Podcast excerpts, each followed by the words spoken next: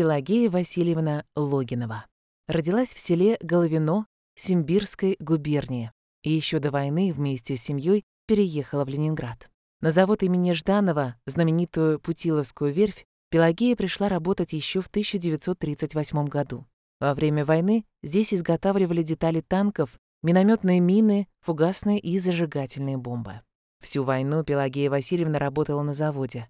В 1942 году она также была бойцом-регулировщицей на Ладожском озере, знаменитой «Дороге жизни».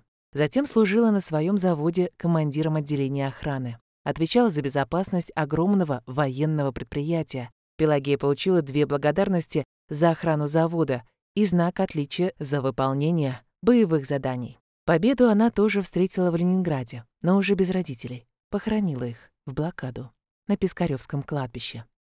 Пелагея Васильевна Логинова награждена медалями за оборону Ленинграда, за победу над Германией в Великой Отечественной войне 1941-1945 годов, за доблестный труд в Великой Отечественной войне 1941-45 годов, а также Орденом Отечественной войны второй степени в честь 40-летия Победы.